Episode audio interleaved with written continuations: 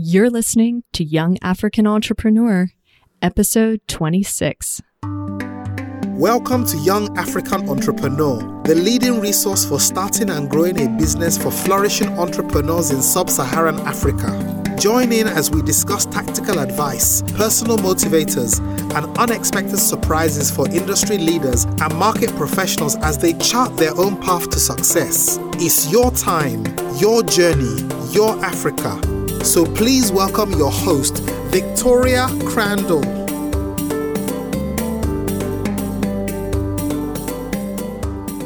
Hey, listeners.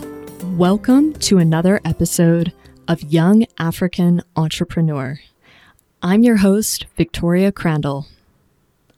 Today's guest is Leo Stiegler, the general manager of Ringier Africa, publisher of the popular Pulse media brand.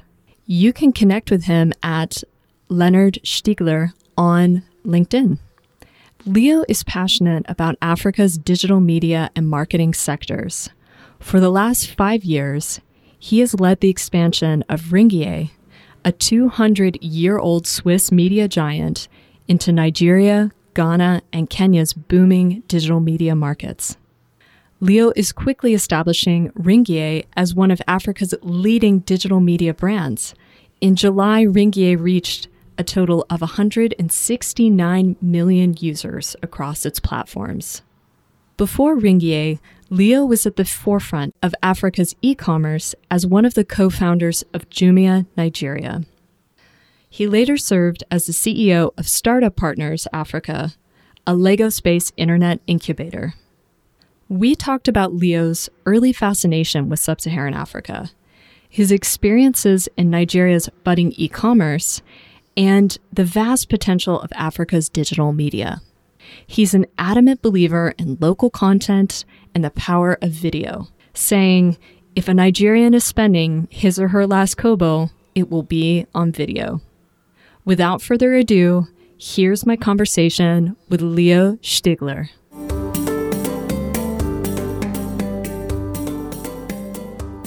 Leo, welcome to Young African Entrepreneur. It's a pleasure to have you on the show.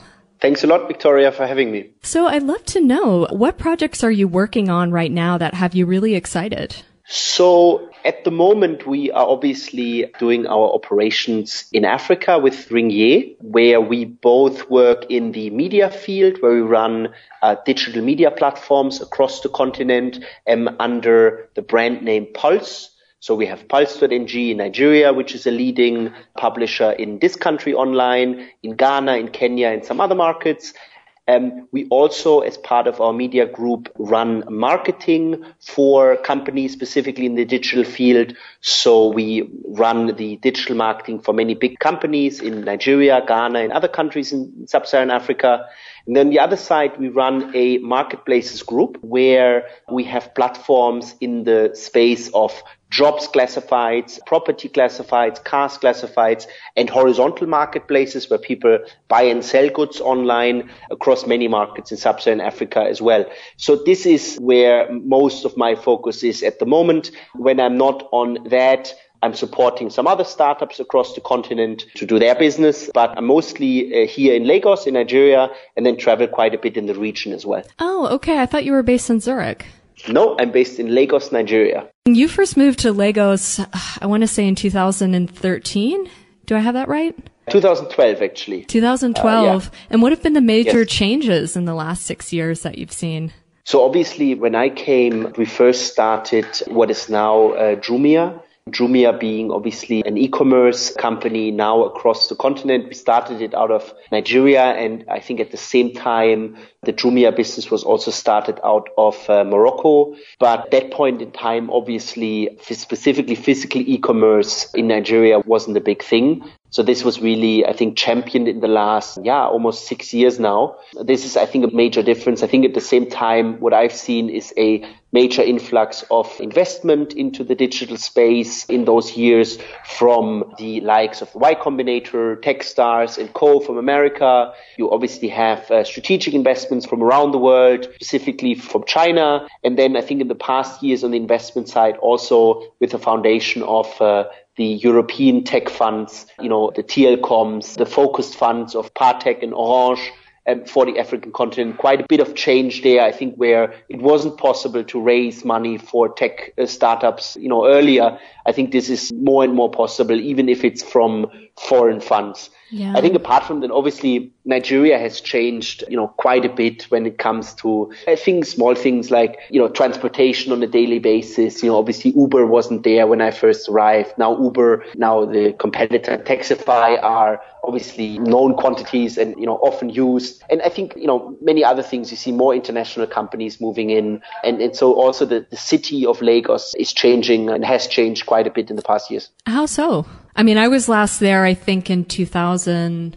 Oh, it's been a while. I want to say 2015. And I had previously been there in 2012 and I was just struck by the building that was, you know, on, you know, Lekki, yeah, on the islands, Lekki, Koi, Victoria Island. But like what other kind of changes have really struck you in Lagos? Yeah, I think that's a great example. You know, when you think about the islands and specifically kind of the Lekki axis that has just grown far, far out, these half islands that are stretching from Victoria Island and Lekki phase one. And now there is you know, a lot of building, a lot of development going on, as you say, obviously plans for new airport and, and, many things just in the sheer kind of growth of the city. I think, you know, other thing that when you arrive in Nigeria from the first minute, I think the airport is much better now yeah, than it was than it was earlier. Oh, yeah, I hope so. yeah, yeah, I think there's definitely developments going on everywhere. Yes, from the roads, still, you know, still obviously challenges, but from the roads to, you know, if you're here maybe with a different cultural background and you like different kind of foods, I think there's definitely, you know, more restaurants, more bars than there were, I think, when I first arrived in Nigeria. So I think there's an interesting influx of cultures from around the world happening. I think also younger people coming to Nigeria, younger people coming back, you know, a lot of, I think, Nigerians that have studied abroad coming back and championing new things, new experiences, you know, in the entertainment space, you know, from new cinemas to theater experiences to many, many other things. I think that have developed, I think, very much in Lagos in the past years. Mm, great. And kind of before we dive into your entrepreneurial journey, you know, I'd love to get a better sense of where you're from and your backstory. You're German, and I believe you come from a small city in the south. Which one is that? So the city where I'm from is actually called Würmersheim, which literally translated means the kind of the village of the village that is so small like a worm. So it's a oh. very small, small town, really a village, um, but it's very near a another kind of city that's a bit more known. It's called Baden-Baden. Um, Baden-Baden is near the Black Forest, so this whole region is kind of in this three-country corner of uh, Germany, Switzerland, and France. So kind of uh, southwest of Germany. Oh, okay. I know Bavaria, Franconia very well because my sister's been living there for almost 20 years working for Adidas. So, oh, cool. Yeah, absolutely. yeah. Absolutely. And yeah. So, and I read in a Forbes article that you attribute your interest in sub-Saharan Africa to your mom because she would sell artisanal goods I imagine from many places, but including Africa, you know, in local fairs. And that piqued your interest early on in the continent. Can you tell us more? Yes, sure. So in Germany, I think in Europe, in many countries around the world, there are those shops, I think fair trade shops that are based on that, that value of uh, fair trade in the international kind of trade relations with, you know, smallholder farmers, artisans from different countries, and that are really focused on selling those kind of products. And they're often, you know, run by, by people that do this pro bono. So it's not a hugely kind of profitable business. It's more so to kind of highlight and showcase what is possible if, you know, goods sold in, you know, on a fair level with the, with the people that they are bought from and sourced from originally. And we had one of those fair trade shops in our small town in kind of one village further. And my mom was one of the kind of volunteers working there. And I think she told me, look, Leo, maybe apart from school and football and, and all of the other things you do, maybe it could be interesting for you to work there and volunteer there sometimes. Um, I don't remember whether I was 100% thrilled at the first thought of that, but um, yeah. definitely uh, joined in. And, you know, it, it, became very interesting. I was like 16 years old at the time. So I, you know, was maybe a bit more focused on kind of what I was doing uh, apart from school and then necessarily in sports and things like that, than necessarily those global questions. But at the same time, I think, you know, my mom's saying this, I was interested. So I joined there and I worked as a volunteer. And working there, I got very interested quite quickly to understand a bit more what the reality was in those countries where some of these goods were produced from. You know, obviously just one snapshot of that, but definitely to learn more. And I got a chance to go to Ghana when I was 17 years old, when I was still in high school for like a month, which was somewhat of a cultural trip to stay in a village near, uh, near Accra Odupong Ofakor, a bit of north of Accra in Ghana. And I really was struck by the, you know, the many young people that were there. I think the, you know, excitement for, I think also exchanging with different cultures. I think in this village, specifically in these towns. Mm. Well, and also you, I think one of your very early work experiences is that you were volunteering or maybe you had an internship at uh, GIZ at the German Development Agency in Uganda. Exactly. So this was when I was, when I then graduated from high school, I took a gap year to go to Uganda for one year, obviously in East Africa, because really I kind of developed obviously more of an interest also in international economics. I wanted to study economics. So I really wanted to kind of dig deeper, also go to a different place in Africa, because obviously, you know, already then I was very aware that there's many different realities kind of on the continent. So then I got the chance to work for actually two organizations in East Africa, in Uganda that was on the one side the GIZ, as you say, at the time still it was called GTZ, which kind of technical cooperation. Now it's international cooperation by the German government, kind of working with governments working with uh, different stakeholders on certain development topics, kind of like yeah, the DFID or the development of uh, USAID in the US from different governments. This is the one for Germany, now called GIZ.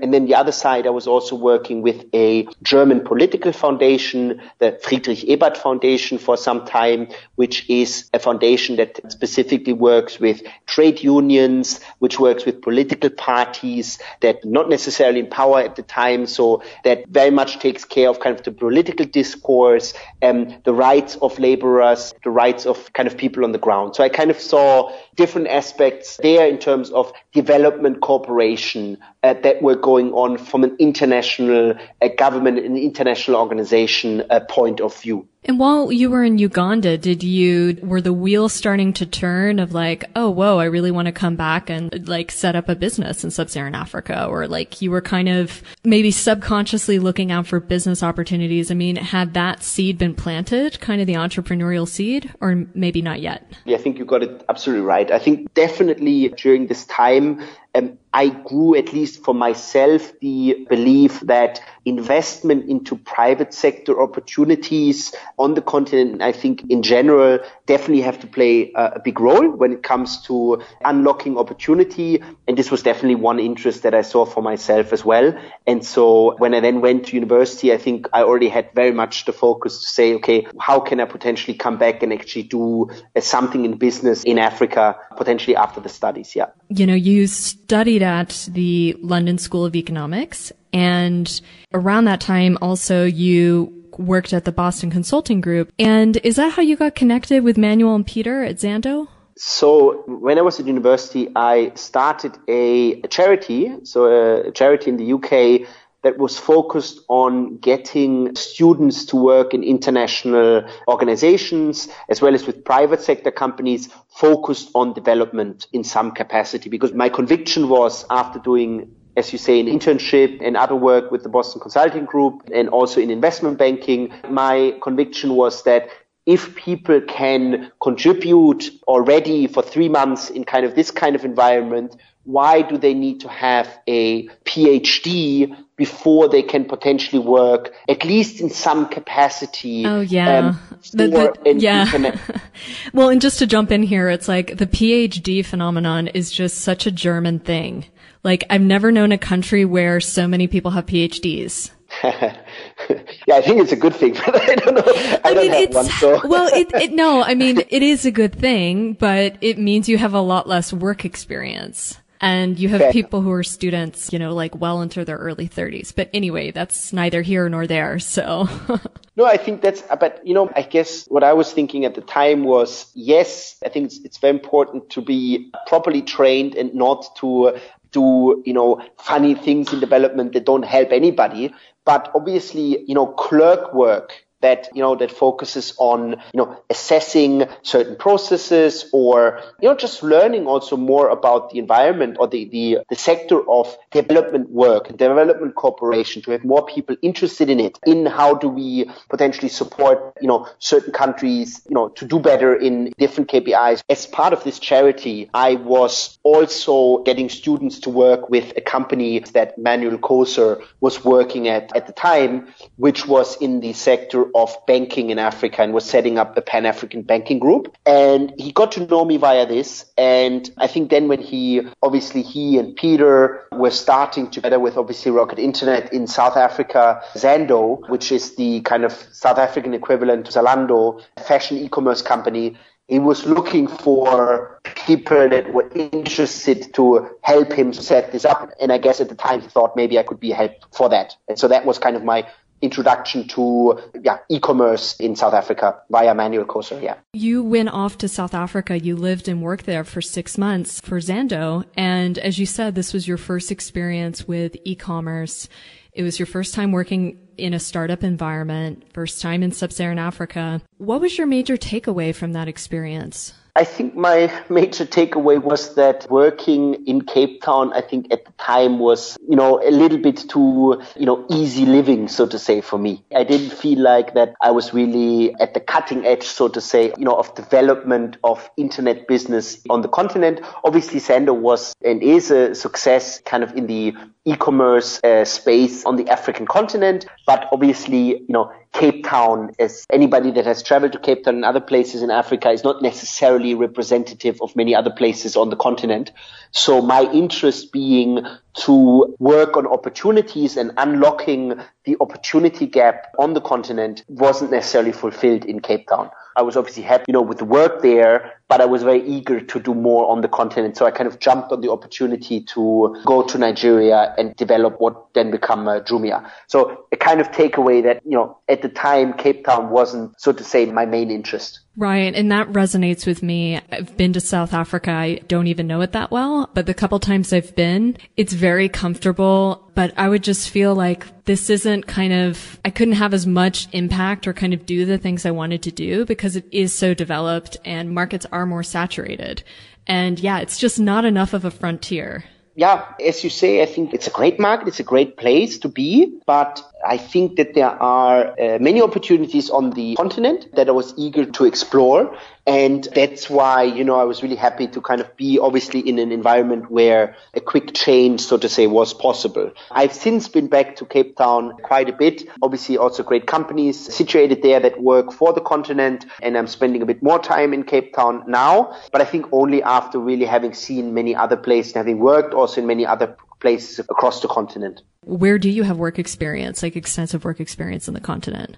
Since being with Zando, which obviously was a fashion e-commerce company, then going to set up Jumia in Nigeria, I obviously have spent a lot of time in the last six years in Lagos, in Nigeria, but also specifically then for the last five and a half years helping Ringier to set up on the continent. I've spent a lot of time in Accra, in Ghana. I've spent a fair amount of time in Dakar, in Senegal, in French speaking Africa. Not so much, but I still want to. So it's very interesting that you have experience in Abidjan in, in uh, Cote d'Ivoire this is definitely somewhere I've been a couple of times, but not extensively. I've then been quite a bit in Nairobi in Kenya, where we have a, a, big office, visited and worked since we have business in Dar es Salaam in Tanzania, in Ethiopia, and then still have been back quite a couple of times in Kampala in Uganda, which is all of those countries that I named where we with Ringier are doing media, marketing or and or marketplace business. And apart from that, kind of on the conference level, spent a fair bit of amount of time in, in Rwanda, so Kigali,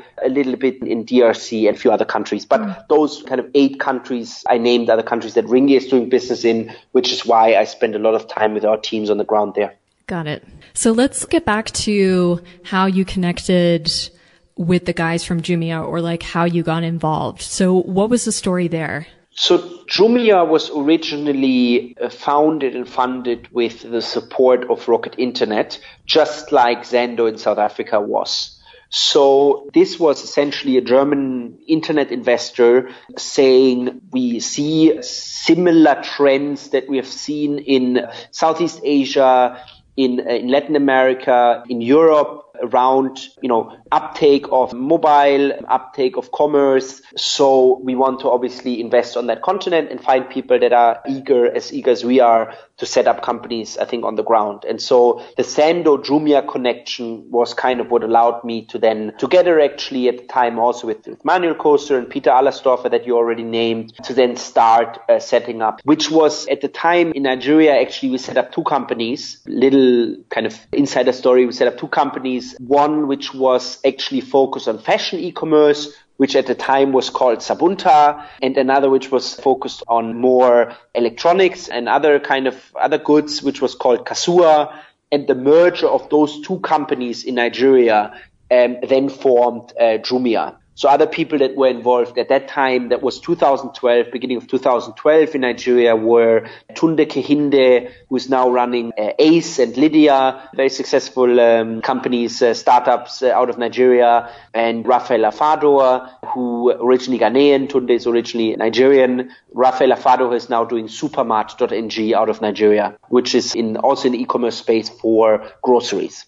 Mm. So this was kind of the group of people that was involved kind of in the foundation of Jumia, but it was very much with the strong backing of Rocket Internet, then also facilitated additional investment into Jumia at the time. Yeah, no, I think the Jumia story is fascinating because if you look at all of the talent that all of the people who were involved in the very early days in Jumia Nigeria and kind of what they've gone on to do subsequently, it's pretty fascinating. Like you've named, you know, all of these startups and they're like all ex Jumia people people. I mean, I imagine that it's like the skills that you learned there, you know, that it was almost like doing an MBA, you know, or it was just like a place where you could really learn a lot, you know, and be kind of on the cutting edge of e-commerce in a market like Nigeria and kind of with what you've learned, you're able to go out and set up your own startups. I mean, it's a fascinating story just for that angle. Yes, and I would say from perspective of I think that, you know, Rocket Internet has gotten, you know, in the past some flag for its impact on ecosystems or the way how it's doing business, you know, kind of in the press, etc. I think if you look at, at Rocket Internet in many markets, actually Southeast Asia, Latin America, Europe included, when you look at the ecosystems kind of a couple of years down the line, a lot of involvement, you know, a lot of people, a lot of entrepreneurs were actually formerly in Rocket Internet companies, were trained up because obviously what Rocket Internet does do is to bring in investment, is to bring in, you know, additional interest into the markets. And so I think this impact specifically, I would definitely see as a positive one when it comes to uh, building up uh, early interest from international investors, um, training up some professionals and later entrepreneurs as well. What is kind of the criticism of Jumia or excuse me, of Rocket Internet? Well, I think the question I think that is being asked is whether sustainable businesses coming or have come out of the rocket internet investment sphere. Why? Because obviously the growth of many of these companies has been very rapid and not necessarily all of the companies just like any other investment company, have then in the end become successful. I think this kind of speed and the sheer, the sheer size of the investments in the time frame that they have been deployed, I think are, you know, and then obviously being a foreign investor in, in basically most of its markets, apart from Germany that Rocket Internet has been in, I think this combination is a little bit where potential doubts arise. However, you know, from my point of view, I think when you look at positive aspects of building up ecosystems, again, building up talent, again, many of the companies have made money for the investors. So from my perspective, at least, and I don't want to speak for the experiences of other people, I don't see uh, generally investment into ecosystems where before there wasn't as much investment as a bad thing. Mm, right. It's just, it's a specific model, you know, that really prioritizes, like you said, growth kind of over, you could argue revenue. It's like the Uber model of, you know, build quickly, build the infrastructure, develop the market, try to stimulate the demand. And so then you can kind of gain market share. Yes, but obviously, as you say, this is, I think, the model of many companies around the world. Many beloved companies, yeah, from Netflix, you know, as you say, to Amazon, how Amazon was built, to Uber, to many modern startup companies. I think the speed in which management decisions are made at Rocket Internet, I think on many levels has, you know, sometimes raised, so to say, questions. But again, I think when I look at it from my perspective on a net net level in terms of impact on an ecosystem from what comes from it, which is investment into the countries, into the businesses and into the talent, I think that these aspects are all to be seen, in my opinion, quite positive.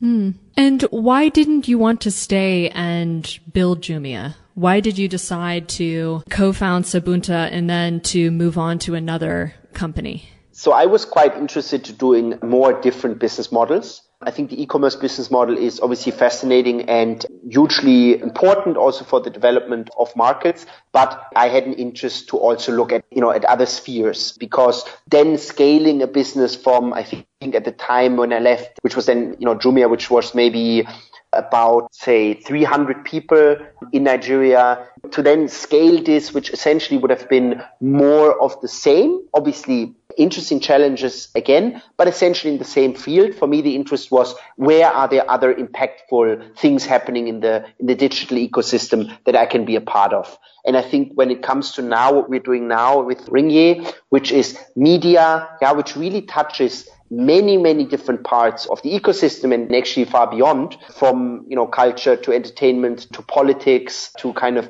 human interest that's happening in these countries that we're acting in to the second thing we're doing in our media group, which is marketing, kind of helping companies across the continent do um, cutting edge digital marketing kind of on the level that is, you know, international, working with all of the platforms that, you know, that are available to them to then marketplaces, which are service marketplaces, essentially, you know, touching how to get a job for young people. Obviously, huge gap of much, much unemployment in the market like Nigeria.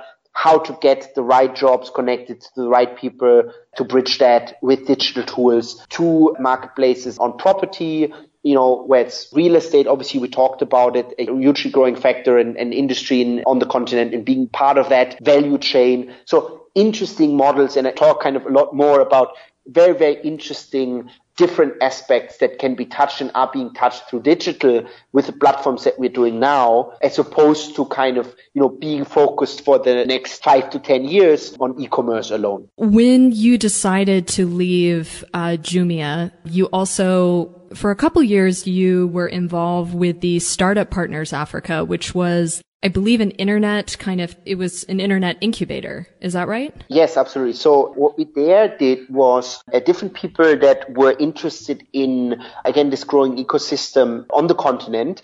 And we did kind of first tries of investment incubation also in the e-commerce space in Nigeria specifically, but found, I think, on those models that we were going into, which were in the field of, you know, kind of niche e-commerce. So uh, be it for the beauty industry, be it for the glasses industry and sunglasses and those kind of things, we saw that this was quite early for this market. So because of that, kind of refocused our investments and are still investing together, but have refocused kind of our investment into other fields. So more of the kind of infrastructure. So what I mean like payments and things like this, but this was essentially kind of a, a setup to support investment at the time also, as you say, incubation, but those specific niche e-commerce, you know, examples, so to say, we assessed that this was too early, which I do believe when I look at the development since then in e-commerce was right at the time.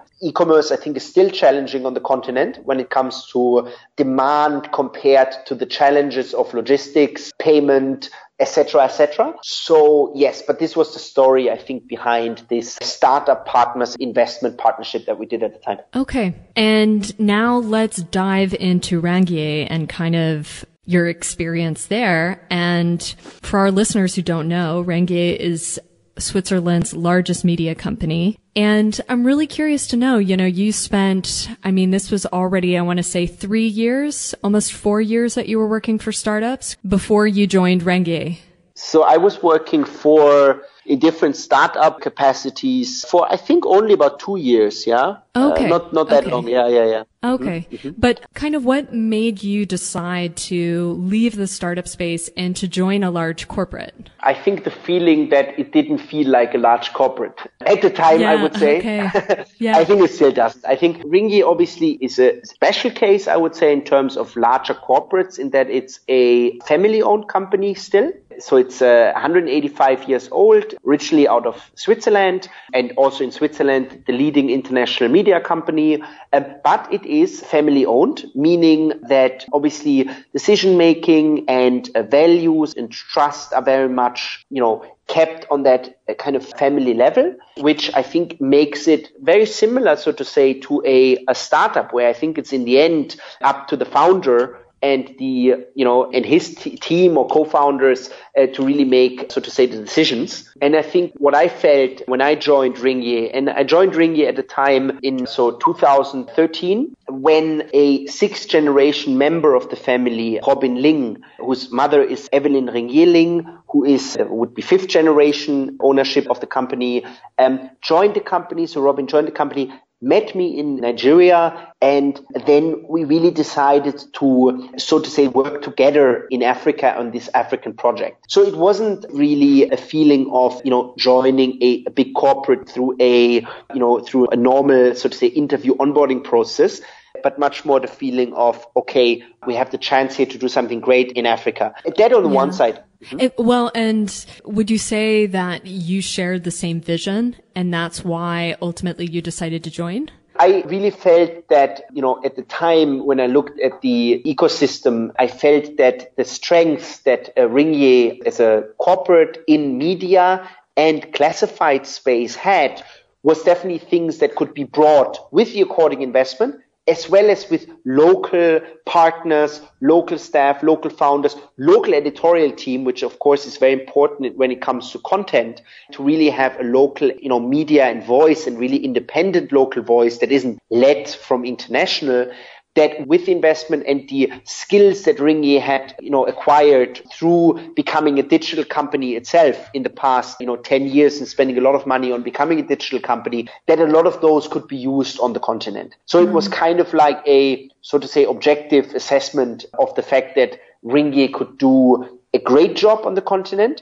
if it used kind of the tools that it had really acquired over the past years uh, to do so. Mm, okay, got it. And I really want to focus kind of on the media aspect. As you kind of mentioned at the top of the show, uh, Ringier owns the Pulse media brand in Nigeria, Ghana, and Kenya. And, you know, it syndicates content from Business Insider, which is like really taken off in the US and other markets, and also publishes its own content. And I'm curious to know what are the number of users? So what we count with Pulse across markets, because we are a new media publisher, meaning we have our own website, as you named, Nigeria, Ghana, Kenya, and also Uganda. But we also have a lot of social media representation. So we run some of the biggest Instagram, Facebook accounts in those markets. And so what we really count and what we really go after is um, essentially our total reach across those countries and we calculate our total reach across the countries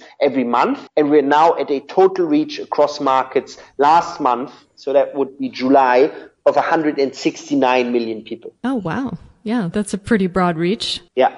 And what are some interesting market insights in Africa's digital media space that you can share?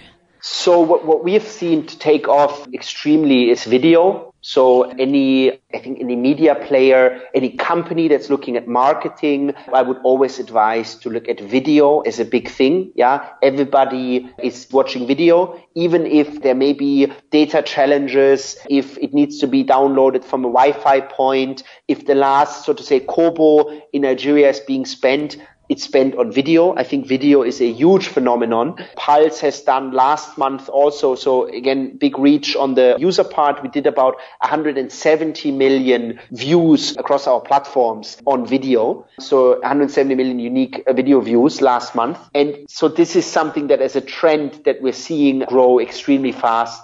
Specifically on platforms like Instagram, which is hugely growing across the continent, which is one of the, it's globally a big phenomenon, Instagram. Africa is not far behind. I would say that in Africa, kind of as the basics, obviously mobile is the growth factor with obviously a lot of, you know, mobile phones being shipped into the continent, being sold on the continent, specifically from China. I think improving internet speed and uh, lower internet costs are driving consumption as well. What we're seeing at Pulse is we have kind of experienced at Pulse is that although we have a Pan-African brand, we still very much believe in national platforms driven by local editorial teams. So to really build love brands that are trusted with editors that are known, yes, using the borderless internet connections and the fact that the same technical platforms can be used. But if you would ask some Nigerians whether they know that we also run pulselive.co.ke in Kenya,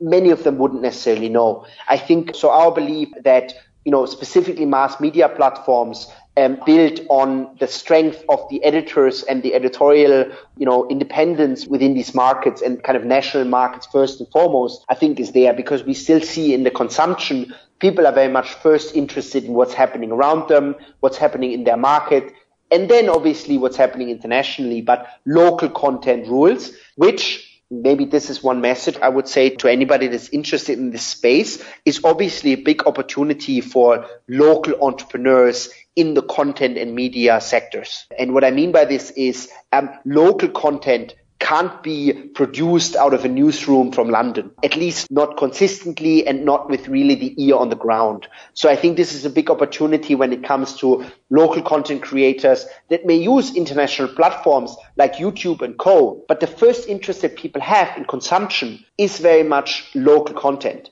So I very much believe that the biggest YouTubers for Africa are going to come out of Africa. The biggest Instagram stars for Africa are going to come out of Africa and actually even more so out of the single market. So to really have great content producers out of the markets and they will be taken up by the more growing and growing user demand out of those markets. I think this is a big opportunity for uh, creatives uh, media producers, journalists that are based on the African continent in the different countries. Yeah, that's fascinating. You know, it's all about local content building, localized, strong local editorial team. That's it. Absolutely. That's the only way in my mind. I think there are, you know, platforms that are pan-African. I think business model, I think to really reach the big populations in the countries I think a focus locally and nationally is important. Mm. And which media startups do you find to be really exciting and compelling in sub-Saharan Africa? I like obviously startups that are a little bit challenging the status quo of the big platforms. So I can name a startup of my good friend Jason Njoku, who does Iroko TV, which is more in the film sector. So movies, Nollywood, kind of taking this local content again, this mastery of local content combining it with cutting edge international technology and distributing that globally as well as on the continent. I think it's a great example for a bold move uh, building on local content. I think there are there, are startups in the local media sector that are you know using the power of the internet to reach similar to Pulse does this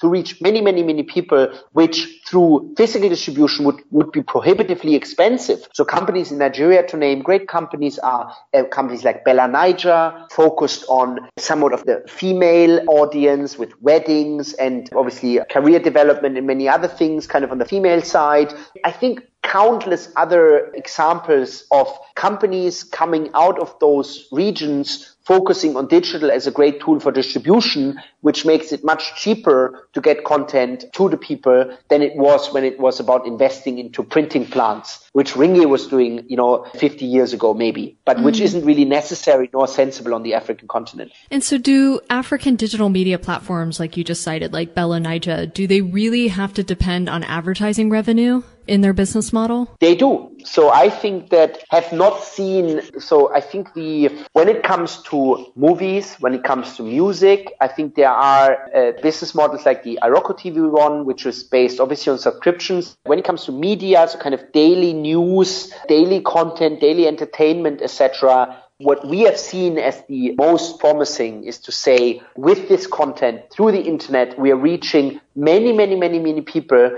that weren't engaged through content before, that weren't engaged through newspapers before. Um, so millions of people where newspapers were reaching much fewer people and for companies to come along on their journey of storytelling, of being presented in native advertisement, in video, in content production. That's being done for them and distributed through these channels that has shown for us at least to be a, a good way of market development. Of course, we're always interested in, so to say, new and creative ways of revenue in media. I think this is actually a global phenomenon. The difference a little bit in Africa for us and for other companies that have gone into Africa is that we didn't first start with the printing, but immediately went with business models that make sense for the digital and social and mobile reality. So for us, this is working very well. Mm. Well, and I want to switch the conversation to focus, you know, back on you. And I'd love to know what has been your biggest failure as an entrepreneur and what did you learn from it? I think that at the time, it definitely felt as a failure to not fully understand, so to say, where the e-commerce market, you know, was going in Nigeria, looking at you know, going deeper into different verticals when it comes to an investment perspective. So it's a bit questionable if this is, so to say, entrepreneurship, but definitely working on solutions that were going into different e-commerce verticals at the time, which was, you know, a couple of years ago. And this was um, your time at Startup Partners. Correct. I okay. think this was definitely, yes, investment into those companies. Um, where I think the know, biggest learning is to also be honest with yourself, to understand when something isn't going, so to say, in the right way. And then also pivoting or changing strategy, changing what is being invested in, potentially revisit uh, certain ideas and certain decisions, because in the end, this is and was somewhat about market timing, which obviously is a often stated fact that market timing is very, very important, but also to, you know, it's easier said afterwards, so to say, that you were wrong or in the the moment actually that you're wrong about market timing than saying this as a, a positive attribute to be right on timing. So I think to know when you're wrong about timing, I think is a big learning on this one. Would you say that Nigeria isn't quite ready for e-commerce? That there isn't enough to demand to really justify a lot of e-commerce businesses? I think that what we have seen with the growth of the industries that are supporting e-commerce, so be it payments, yeah, logistics Paystack. startup, yeah. Paystack, which obviously just got funded, other companies in this space. Then when you look at credit companies that are using mobile phones, so Paylater, for example, is to be named here, which is a credit startup out of Nigeria, which has about uh, you know a million downloads now which is using the data of mobile phones, of the usage of mobile phones that has grown in the past years to um, distribute credit to, to people in a very, very efficient way, which is a pure online but transactional business model because actually money changes hands. Not like media, potentially non-physical marketplaces where it's often also more the transaction that then happens on the phone or by a message those business models like credit and others are actually using transactional business models online, again, grown by those supporting systems, which is in this case payments and other things. And the physical e-commerce being supported by again, logistics startups that are coming up and other kind of ecosystem building phenomenon um, that is happening. That's happened in the last years. The other thing that's happened in the last years is that people have obviously grown more used to the usage of the internet. So it has been around for longer for more people. So the trust is definitely increasing. So I would say that I definitely would say that physical e-commerce, as I said, that at the time when we, are, we were investing in some physical e-commerce startups, we were very early. But I think that the trends now are very much going to transactional business models. Yes, first online, but then also through much of the support that's happening also offline is definitely growing. If the question is um, how big, so to say, that market is already, I think that's a question that is very hard to answer. I think um, some of the obviously public Jumia gross merchandise value numbers, which I think put Jumia at something like half a billion dollars of gross merchandise value last year for all of Africa, where obviously Nigeria plays a big role. I think can speak to that. So I think it's definitely a very much a growing sector with a lot of challenges still but there are trends that are speaking, so to say, for it. Mm, okay. So you remain positive. I think I'm, I'm, definitely positive about the growth. And um, again, when you look at companies like Paystack, which are to some extent an aggregation of what's happening in the transactional online sector. Yeah, no, absolutely. Yep there's a big growth. If the single, I think the question is often, is the single company going to make it? Is the sing, does the single company have a sensible business model or not? I think that's a little bit the question. And, and that's uh, what often people, so to say, get wrong is that maybe their business model isn't the greatest one, which again was maybe my experience in the past as well. Mm, okay. And which books have left an impression on you? You know, what resources can you share with our audience? So I would say if I name one, like specific one, I would say as a somewhat of a must read for entrepreneurs is Elon Musk's biography, not autobiography, but biography, which then was also shared with him, which I think has a subtitle Tesla, SpaceX, and the quest for the future or so, or something like this is New York Times bestseller. I think the author is Ashley Vange I don't know whether I just destroyed uh, that name, but that's a great book because what I took away from it the most is this tenacity of learning that Elon Musk has, that many other entrepreneurs has, to uh, the tenacity of learning, the tenacity of sticking it out also in very difficult times, putting, so to say, the own money on the line, even if that's not always as much money as Elon Musk has put on the line, but essentially kind of this entrepreneurial spirit of perseverance but resilience. Very, yeah. Resilience, exactly, and, uh, but also very much on a high level. You know, bringing together, so to say, the smarts with the tenacity and the sticking it out. You know, also being able to pivot where necessary, changing things where necessary, but always, you know, uh, continuing to go for it. This is a book that I would 100% recommend for starting entrepreneurs to read and get inspired by. Mm. And if you could give one piece of actionable advice to an aspiring entrepreneur in sub-Saharan Africa, what would it be? Be in it for the long run, I think is the inspiring advice. Why? Because I think that the trends are very much in, you know, the favor of the entrepreneur. And although the short term difficulties might be there, and if you see the long-term vision for, you know, industry changing trends that are still possible on the continent. Yeah, I think, you know, when you look at Ringier building and investing in startups, we are still able, yeah, we were still able to build very much kind of leading media companies on the continent, leading marketplaces on the continent in kind of 2012 and later. I think there are many industries where if you're in it for the long run, you can very much change a lot of things. So this advice of being in it for the long run and not seeing necessarily only the short term difficulties is what I would advise. If you could take a one year sabbatical from Ringier and go anywhere in sub-Saharan Africa to learn and improve your business, where would you go and why?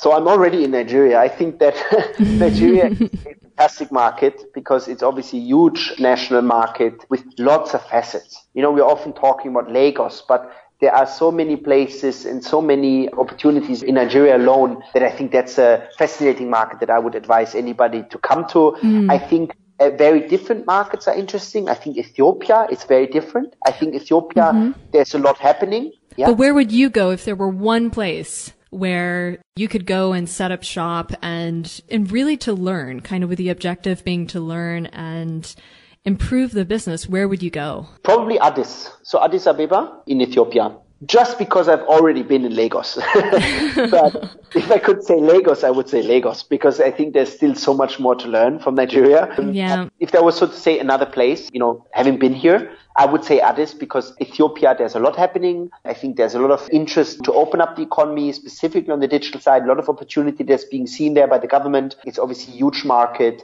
and it's very different from other places around Africa. So that's why I would choose Addis. And it's also a beautiful place. Yeah, absolutely. That I agree with. Well, Leo, thank you so much for coming on the show. This was really great. Thank you so much, Victoria, for having me. That's all for this episode of Young African Entrepreneur.